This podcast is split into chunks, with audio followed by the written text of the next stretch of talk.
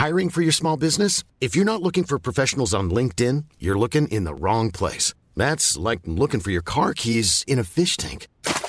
LinkedIn helps you hire professionals you can't find anywhere else, even those who aren't actively searching for a new job but might be open to the perfect role. In a given month, over 70% of LinkedIn users don't even visit other leading job sites. So start looking in the right place. With LinkedIn, you can hire professionals like a professional. Post your free job on linkedin.com slash people today.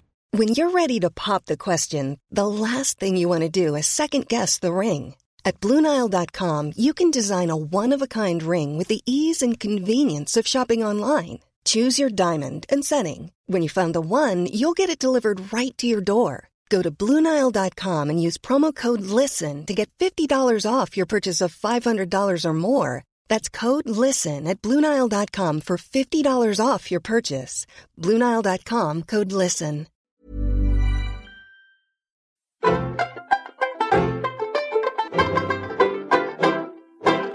Hello and welcome to Seriously, the podcast from the New Statesman that takes pop culture seriously. I'm Caroline Crampton. And I'm Anna Leszkiewicz. This week, we're going to be talking about Louis Theroux's new documentary, My Scientology Movie, and the Divine Comedy's latest album, Foreverland. Caroline has also watched Game of Thrones for the first time, so she'll be telling us how that went later on in the show.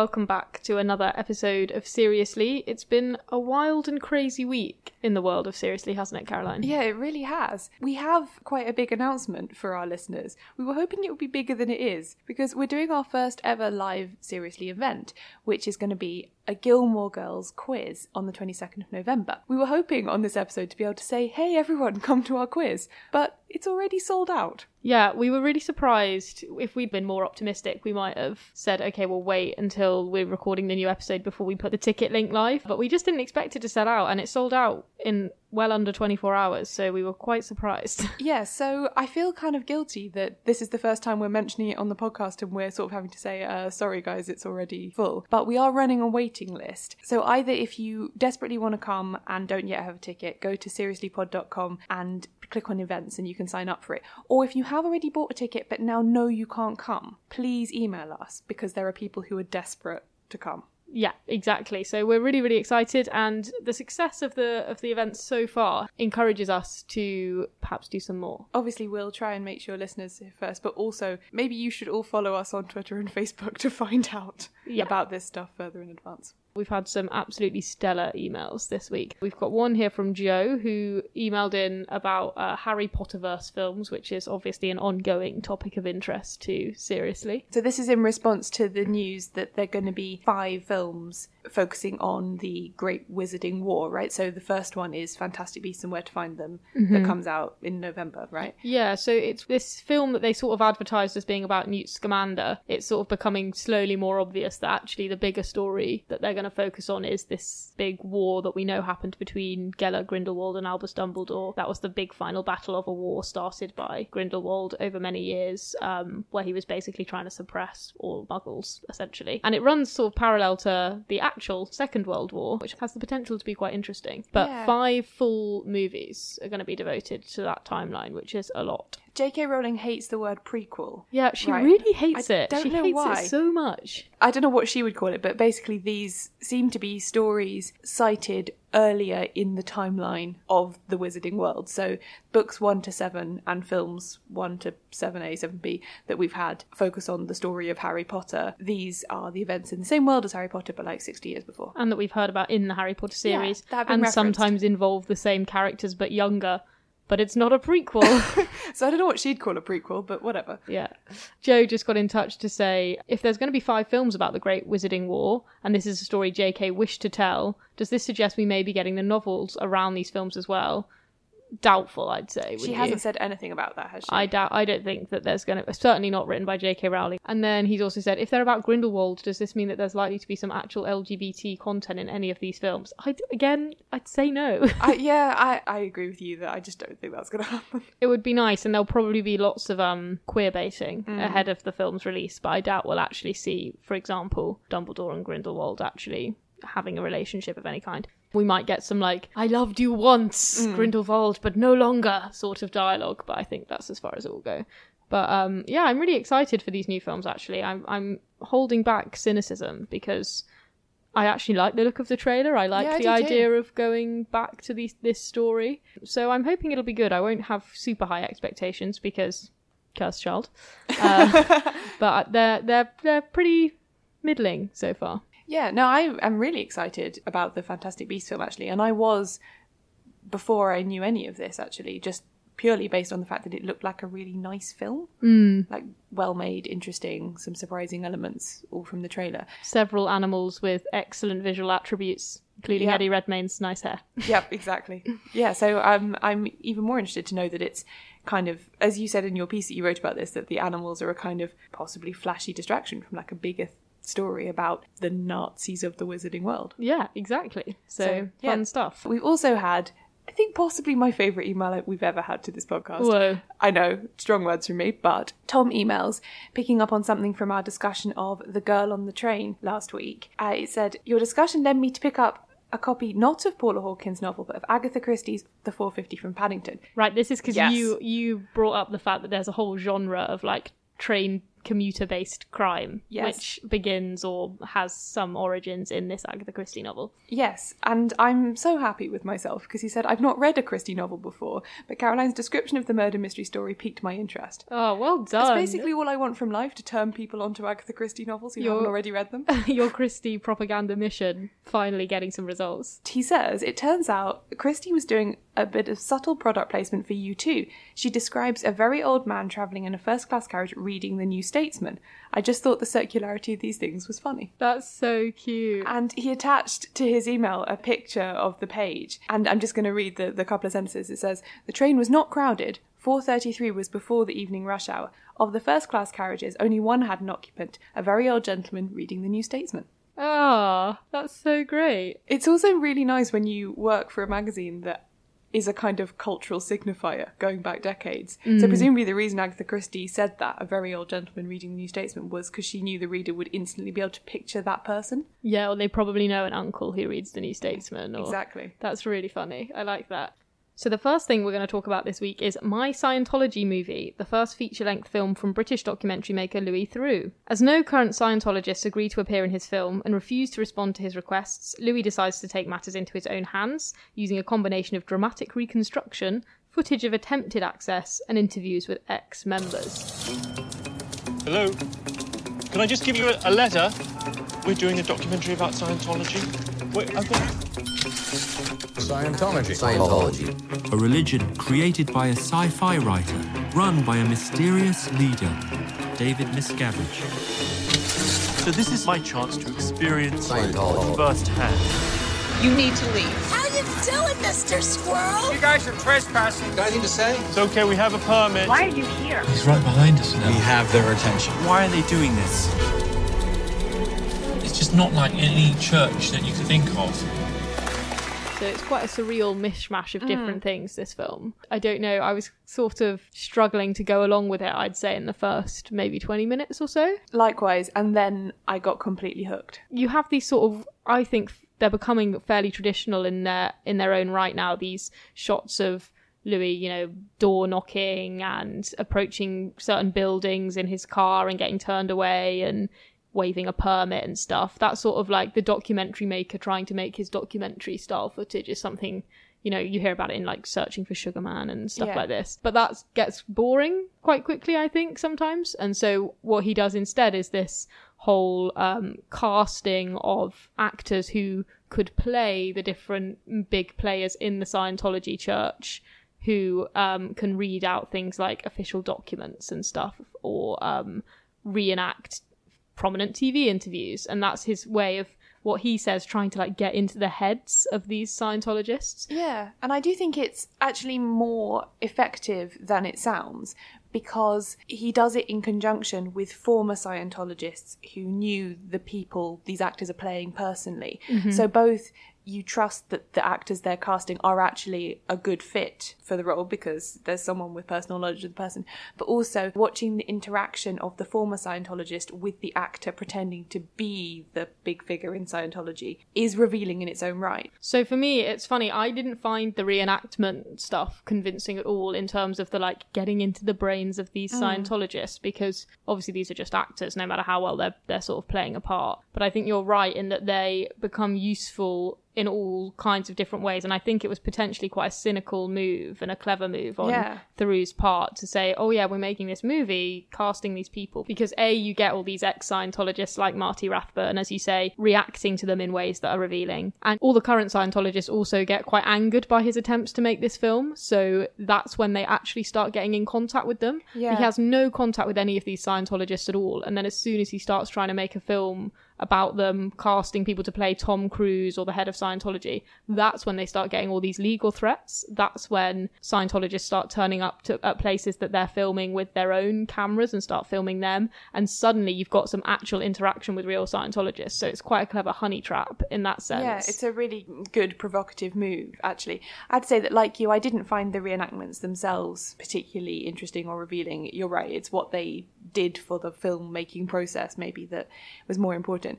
Apart from, in one instance, where they are reenacting the so called drills. Mhm. I found this scene really interesting too. Scientologists do, which, as far as I can tell, comes down to sitting like knee to knee with someone in two chairs facing each other and then just trying to freak them out. So, like, yelling at them as loud as you can, or like demeaning them, or basically training them not to react no matter what.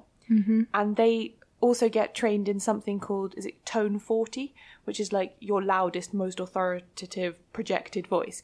And so that in itself is quite interesting, seeing how like Louis Theroux reacts to that and the mm-hmm. other actors. But then later on, when they're having interactions with current Scientologists, I'm particularly thinking of that woman called Catherine, who's one of the people who tries to like chase them off from filming outside a big Scientology venue. Yeah, and she was married to um, a Scientologist who like left the church and wrote a tell-all memoir about it. and who it. does appear in the film. But having seen the reconstruction of them doing the drills, you could see her doing tone 40. Exactly. And the way she was just completely because at one point Louis starts kind of not exactly shouting at her, but like quite aggressively saying, "Well, what do you want us to do, Catherine? Why why do you think we're here? Why won't you be in the film?"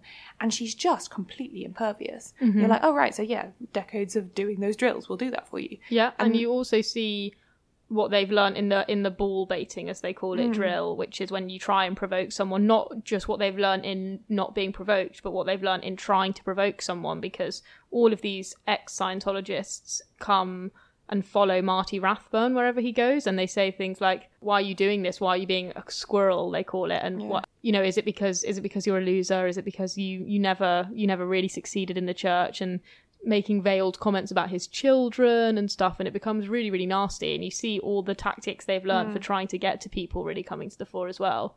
So i agree with you completely that out of all the reenactment bits those scenes where you see what the training of scientologists actually looks like is really useful. Another thing that I found quite revealing in the reenactment, in a slightly more meta sense, is that there's that relatively short interview with the young man who joined Scientology when he first moved to LA to become an actor. Mm-hmm. And he describes how, you know, he opened his first issue of like Stage magazine to look at the audition listings, source a thing about want to break into the business, come to the Church of Scientology and got involved that way. And he describes how attractive the church is to like a young actor, basically, how young actors just so perfectly fit the psychological profile of someone who would want to be involved in Scientology. And then you see them casting all of these young actors mm. to play famous Scientologists. And there's that bit where Marty Rathbun walks out of the reenactment because he's not comfortable with them pretending to applaud the portrait of L. Ron Hubbard. Because he kind of he says something like, you know, I think you've kind of crossed a line now between pretending to do the thing and just doing the thing. Mm-hmm. And that I think is interesting. The fact that Scientology is so inextricably bound up with Hollywood and the idea of celebrity, um, and the fact that Louis was like using that It's It's really part of his interesting that moment because what he says when he leaves is he's like, you know, I've left one cult and here we are starting a new cult, the cult of Louis Theroux. And then you stand because Louis Theroux's been telling everyone. He's been like the director of explaining when they should applaud when they shouldn't. Yeah. and so they're all applauding this this fake portrait of that's not really there of L. Ron Hubbard. And Louis Theroux's just sort of stood there receiving their applause and it mm-hmm. it's a really funny shot. And you know it's obviously done in a very tongue-in-cheek way. But as someone who like really does love Louis Theroux and is part of all these communities that really idolize him it's just a really like bizarre and interesting moment in the documentary. Mm, yeah. And it's also just such a an interesting film as a whole because it is like a meta commentary on the idea of not being able to make a film. but always stuff. with a sort of smile and it's very playful this film which i think is nice it's not taking itself too seriously it's not like we tried so hard to get into Hmm. scientology and yet they refused it was it's very it's funny so Hmm. there's there's a whole farcical argument about whether or not the road that they want to film on is a public road or road that belongs to the church of scientology because they own the land Hmm. so there's all this constant like it's a public road no, it's not. It's not a public road. The police come. The police are like, "Oh, we're not sure. We think it's actually a private road. I think we think they can do what they want." And then at the end of the film, after it's gone to credits, that they've got all these sort of like, you know, Marty Rathbun now does this that you sort of get at the end Yeah. of these documentaries, and then what it just comes up with, it was a public road. That is funny. really made me. Planning for your next trip? Elevate your travel style with Quince. Quince has all the jet setting essentials you'll want for your next getaway, like European linen, premium luggage options, buttery soft Italian leather bags, and so much more. And it's all priced at 50 to 80% less than similar brands. Plus, Quince only works with factories that use safe and ethical manufacturing practices. Pack your bags with high-quality essentials you'll be wearing for vacations to come with Quince. Go to quince.com slash trip for free shipping and 365-day returns. Hi, I'm Daniel, founder of Pretty Litter. Did you know cats tend to hide symptoms of sickness and pain? I learned this the hard way after losing my cat, Gingy. So I created Pretty Litter, a health monitoring litter that helps detect early signs of illness by changing colors, saving you money and potentially your cat's life. Pretty Litter is veterinarian developed, and it's the easiest way to keep tabs on your fur baby's health right at home. Go to prettylitter.com and use code ACAST for 20% off your first order and a free cat toy. Terms and conditions apply. See site for details. I'm Sandra, and I'm just the professional your small business was looking for. But you didn't hire me because you didn't use LinkedIn jobs. LinkedIn has professionals you can't find anywhere else, including those who aren't actively looking for a new job but might be open to the perfect role, like me. In a given month, over 70% of LinkedIn users don't visit other leading job sites. So if you're not looking on LinkedIn, you'll miss out on great candidates like Sandra. Start hiring professionals like a professional. Post your free job on linkedin.com/people today.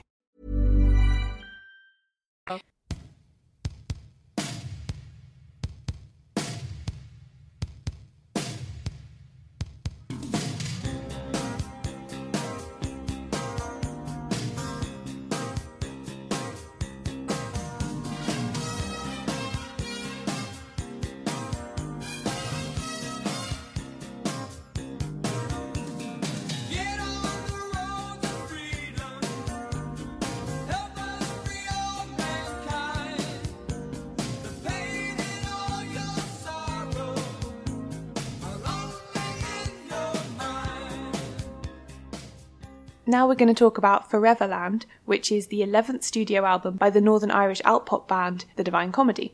You may know them from such 90s singles as National Express and Generation Sex. The songs on this latest album are written and largely performed by Neil Hannon, who has been the group's only constant member over their three decades of work. It's also won them their highest ever UK album chart position, peaking at number 7. Loved that Troy McClure style intro there. Like, you may remember I the Divine. Comedy from such 90s singles as. Well, this raises an interesting point, right? Because I am a massive fan of the Divine Comedy. They are my music love beyond everything else. Oh. And I have no sense of how much anyone else knows about this. Well, I remember when we went to the David Bowie proms mm. in reinterpretation night, and you were like, "Oh my god, Neil Hannon from Divine Comedy is going to be," and I was like, uh, uh, "Yeah, that guy." And Stephanie and you were both like, "What? Like, how can you not know who this is?" Stephanie is a colleague of ours who works in the office. I didn't really know who the fuck they were, and so this has been my year of introduction to Neil Hannon and the Divine Comedy. As I say, I have literally no sense of how well known they are. I mean, I know they're well enough known for, you know, the band to still exist and for them to put out albums every few years and for every time there's an album, Neil Hannon does an interview in The Guardian, you know, that kind of thing. But this is the first time their album seems to have had any particular chart impact. And it's also the first time in a long time that they've done such an extensive UK tour. Like, normally they play a couple of dates in London and Manchester and maybe Dublin and Belfast, and that's it. Mhm. Whereas they're touring for like a year and they're playing Cambridge and Liverpool and Gateshead and lots and lots of small venues in small towns, and they're all selling out. That's amazing. So I think finally Neil Hannon and Divine Comedy have kind of transitioned into the social media age. They've realized they've got this small but dedicated fan base and they're finally like capitalizing on that and going to where those people are. Who would you align them alongside? Like, for example, like in the 90s, would you put them alongside like Pulp? Yeah, Pulp. Yeah? Neil Hannon has said he's a massive fan of Jarvis Cocker. Okay. So- Because I feel like, in the same way that there are men out there who, if Jarvis Cocker, for example, writes some sort of like wanky think piece, will just religiously read it. Mm. And I feel like Neil Hannon is a similar sort of figure where if he like says something publicly, a lot of people would be like, ah, well, Neil Hannon's thoughts on this are. Do you know what I mean? In the same way, not not to the same extent of, as Morrissey. That's a bad comparison because obviously Morrissey is so big and a bit earlier, but in that kind of vein. I mean, I'm slightly too young to be in this group, but there are definitely people, maybe five, seven years older than me, who grew up with the Divine Comedy being their like principal musical interest, and they revelled in the fact that it was quite niche even in the 90s, Mm. and that was very much their identity. Mm. Neil Hannon himself definitely identifies Jarvis Cocker as his like main contemporary influence. He wrote a piece for the New Statesman a few weeks ago about song lyrics, and in it he kind of says, "Please do another album, Jarvis." You know, he Yeah. he identifies himself as a fan of Jarvis Cocker. That's great. I think the the band's biggest commercial hits were sort of like 96 through to 2000 stuff like National Express which got used on the National Express advert. that was his kind of Britpop moment even though he wasn't really Britpop in the uh, senses of Pulp and Oasis and Blur. I think the lyrical playfulness it is that that piece he wrote for us about lyrics is I think quite revealing about the band as a whole Mm. because I think that definitely is what he he shares with Pulp.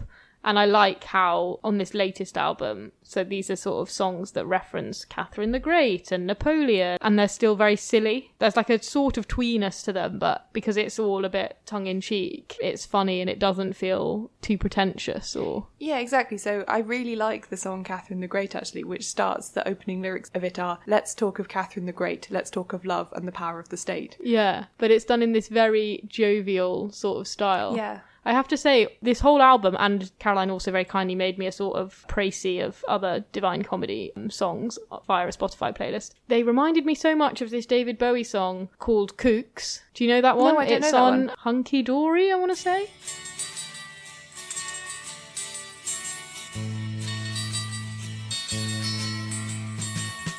Will you stay in our lover's story? You stay, you won't be sorry, cause we believe in you. Soon you'll grow, so take a chance with a couple of kooks hung up on romancing. I mean, I don't know if it's because it was already in my mind that Neil Hannon sounds quite a lot like David Bowie when he sings because we had seen him sing Bowie songs at that proms event. But lyrically and in that sort of like, we're a little strange, but we're happy kind of Yeah. like bouncy melody, tinkly stuff in the background. It really reminded me of that song and a, and a couple of songs on that album, which is the album that has like changes Mm. and stuff like that on. And I really enjoyed it. I was surprised by how much I enjoyed it actually because I was sort of ready to be like, mm, these guys were going to be feel a little bit irrelevant and probably just not be my sort of very mainstream poppy bag. But they were really fun. I think I would actually just like listen to that in the background of my work like quite regularly. Did you have any other ones that you liked apart from Catherine the Great? I liked the first track, which is Napoleon something. Napoleon Complex. I liked the duet he d- does with his wife. Oh, Funny which- Peculiar. Which is the one that really reminded me of Kooks, Yeah. which is David Bowie's song about being like in a relationship and with a f his first child and stuff. I read a great uh, Drowned in Sound review. We uh, we often sort of mention Drowned in Sound reviews because they are very good. Where they said that that was sort of toeing the line between like a Noel Coward style song or a Burt Bacharach style song and like a she and him style horribly twee song, Yeah. and it just manages to to stay on the right side of it, which I think is true. So I went to the Divine Comedies gig in Liverpool last week at the St George's Hall, and uh, he performed that song with the support act, who's Lisa O'Neill, who's an Irish singer-songwriter. And because I previously actually thought it was too twee, Mhm. that part of that this album I didn't like, but their performance of it changed my mind actually because mm. she's got a really quite edgy voice. And they did it really simply, just like sitting on stools facing each other. They didn't do any kind of like mugging to the audience or anything like that. They just sang it really simply. I was like, oh, this is actually a really sweet little song. That's nice. So, what else did the live performance make you think compared to the like studio album? A couple of things. One that I'm very, very reassured to find that Neil Hannon has been listening somehow to me and my friend Oscar, who've been saying this for years, and has finally realised that he is the front man of a band. He is Mhm. not also a musician in that band. Mm-hmm. He's got a really good set of musicians with him, and he stands at the front and he sings because that is what he's really good at. Mhm. I've been to many, many Divine Comedy gigs in the past where Neil has also decided to try and play the piano, or sometimes the mouth organ, or the guitar. It's like, Neil, you're okay at this, obviously good enough to like write your songs, but you cannot sing properly and do that. At the Stop same it. time. Please stop it. And he's finally realised, and it's fantastic. I think also he must have taken quite a lot of singing lessons for that David Bowie song that he did at the Yeah, because that was Really great. really vocally challenging, and he's sounding fantastic, really good. What's interesting is because so often when you go and see a band live, the instrumentation is different as it is from the album because you know they can't have a string orchestra or Mhm. whatever. But largely, it stands up pretty much the same. Like he's got someone playing the accordion and he's got someone playing synth with all the different sounds. So actually, it does sound quite similar. You're such a fan that I am. you're going again this week. Yes, I am. To see them again with a bunch of friends, which I think is adorable. Yeah, so I'm going with a group of my friends from school. Who have presumably been to that particular venue with you in the past. A lot. Also, my mum and my friend Oscar's parents are coming too. Oh, that's so sweet. Because that's how entrenched the Divine Comedy is in our lives that we take our parents to these things too. I'm so pleased for you. I hope it's as good as the last one, and I hope you have a fantastic time. Yeah, and I, I hope people check out this album who maybe haven't heard of them before. I might actually publish the link to my Spotify playlist as well if anyone very wants good to decision. get into the Divine Comedy. Yeah, we should put that in the show notes for sure.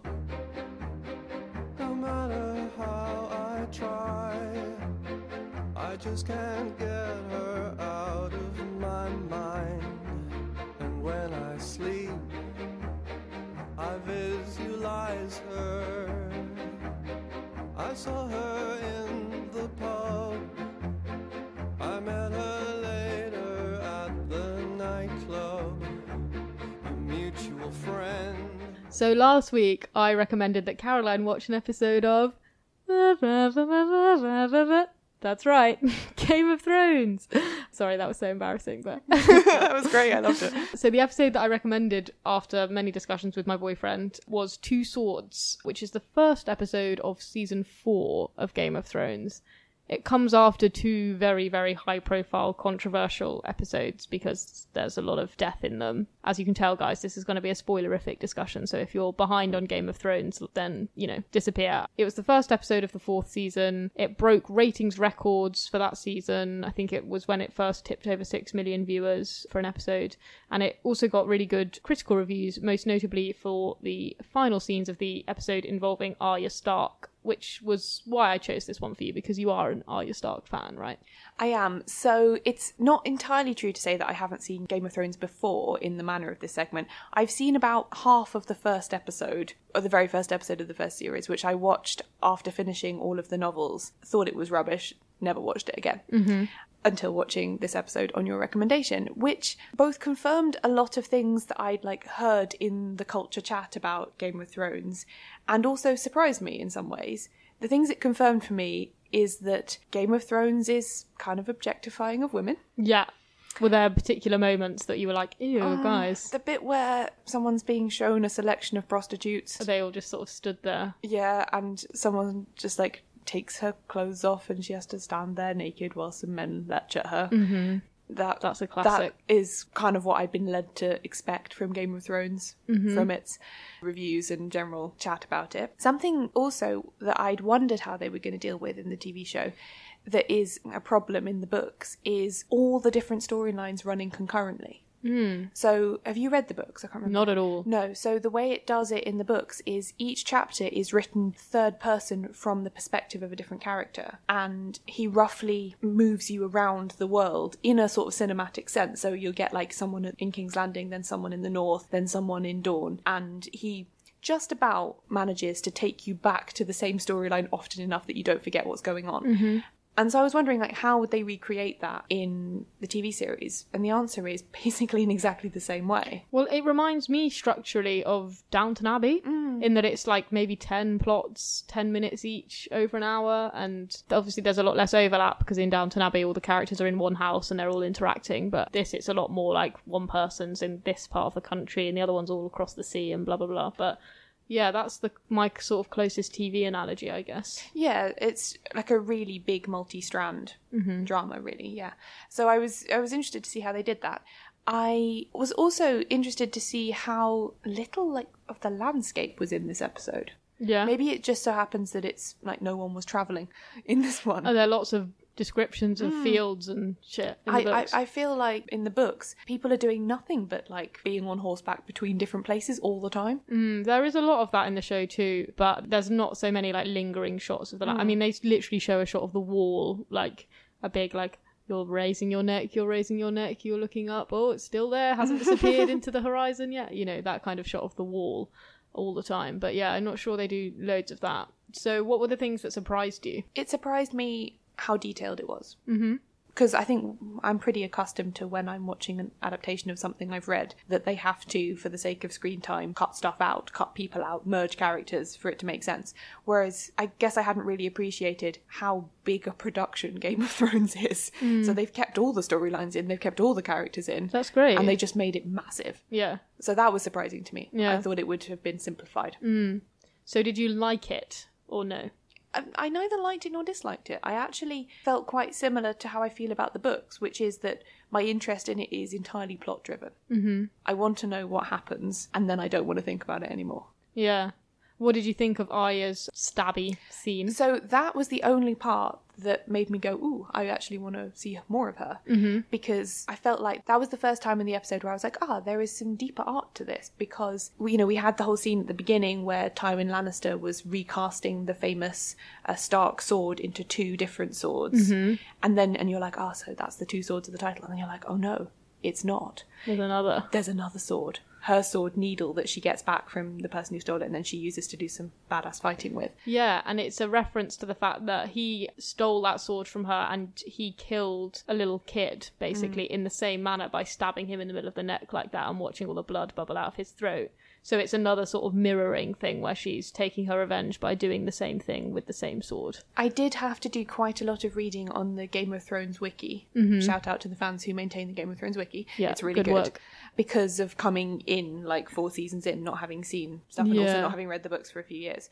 There was a really interesting comment in the notes section for this episode where it says that the two swords of the title refers to you know the one that Tywin offers Jaime, the recast uh, Valyrian steel. Valyrian steel sword, but also to uh, Arya's needle, and also highlights the fact that we thought that in the recasting of the Valyrian steel sword, like that's the end of the Starks.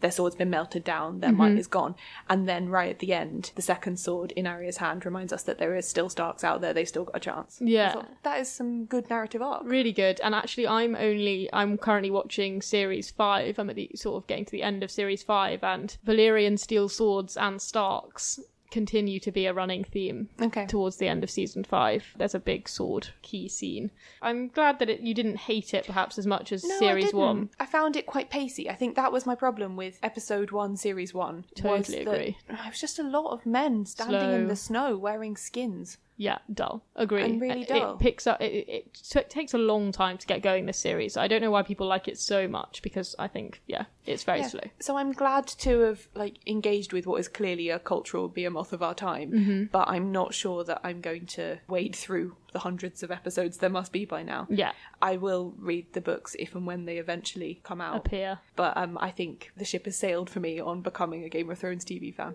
Fair enough. So, what are you going to recommend me for next week?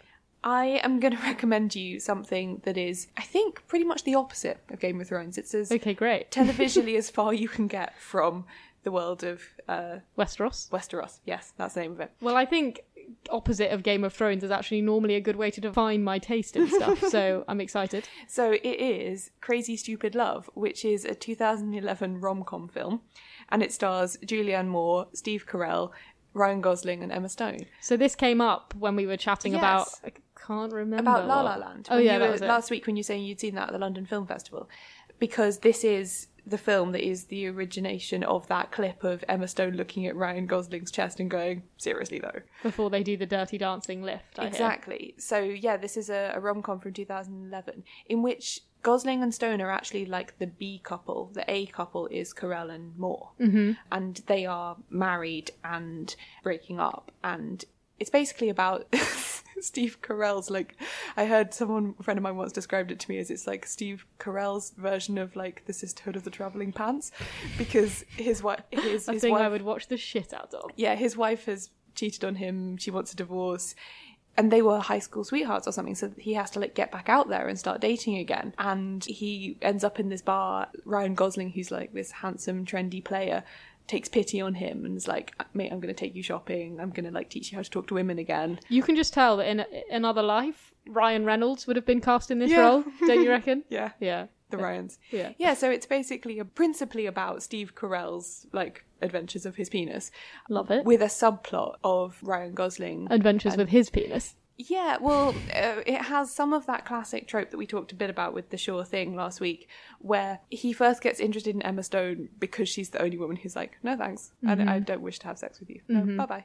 And then, of course, he's like, I must have her. Mhm. And it all and goes then on he from proves her wrong. Yeah. Lol.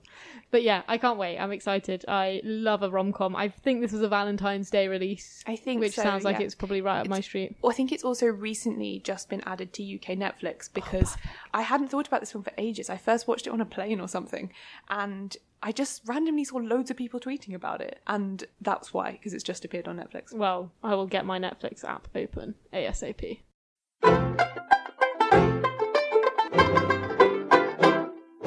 Thanks for listening to this episode of Seriously, the pop culture podcast from The New Statesman. If you enjoyed the show, why not subscribe to make sure you never miss another episode?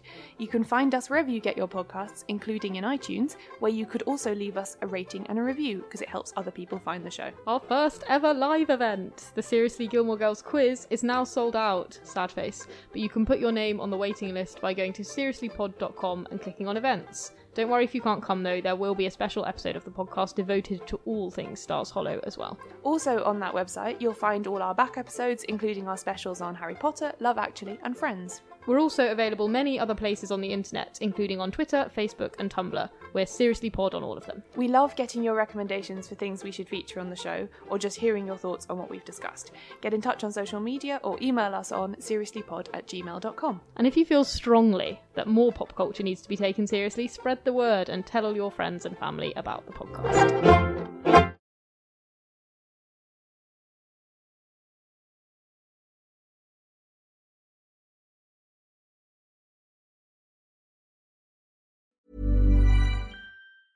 Even when we're on a budget, we still deserve nice things. Quince is a place to scoop up stunning high-end goods for 50 to 80% less than similar brands. They have buttery soft cashmere sweaters starting at $50, luxurious Italian leather bags, and so much more. Plus, Quince only works with factories that use safe, ethical, and responsible manufacturing. Get the high-end goods you'll love without the high price tag with Quince. Go to quince.com slash style for free shipping and 365-day returns. Planning for your next trip? Elevate your travel style with Quince. Quince has all the jet-setting essentials you'll want for your next getaway, like European linen, premium luggage options, buttery soft Italian leather bags, and so much more. And is all priced at 50 to 80% less than similar brands. Plus, Quince only works with factories that use safe and ethical manufacturing practices. Pack your bags with high-quality essentials you'll be wearing for vacations to come with Quince. Go to quince.com slash pack for free shipping and 365-day returns.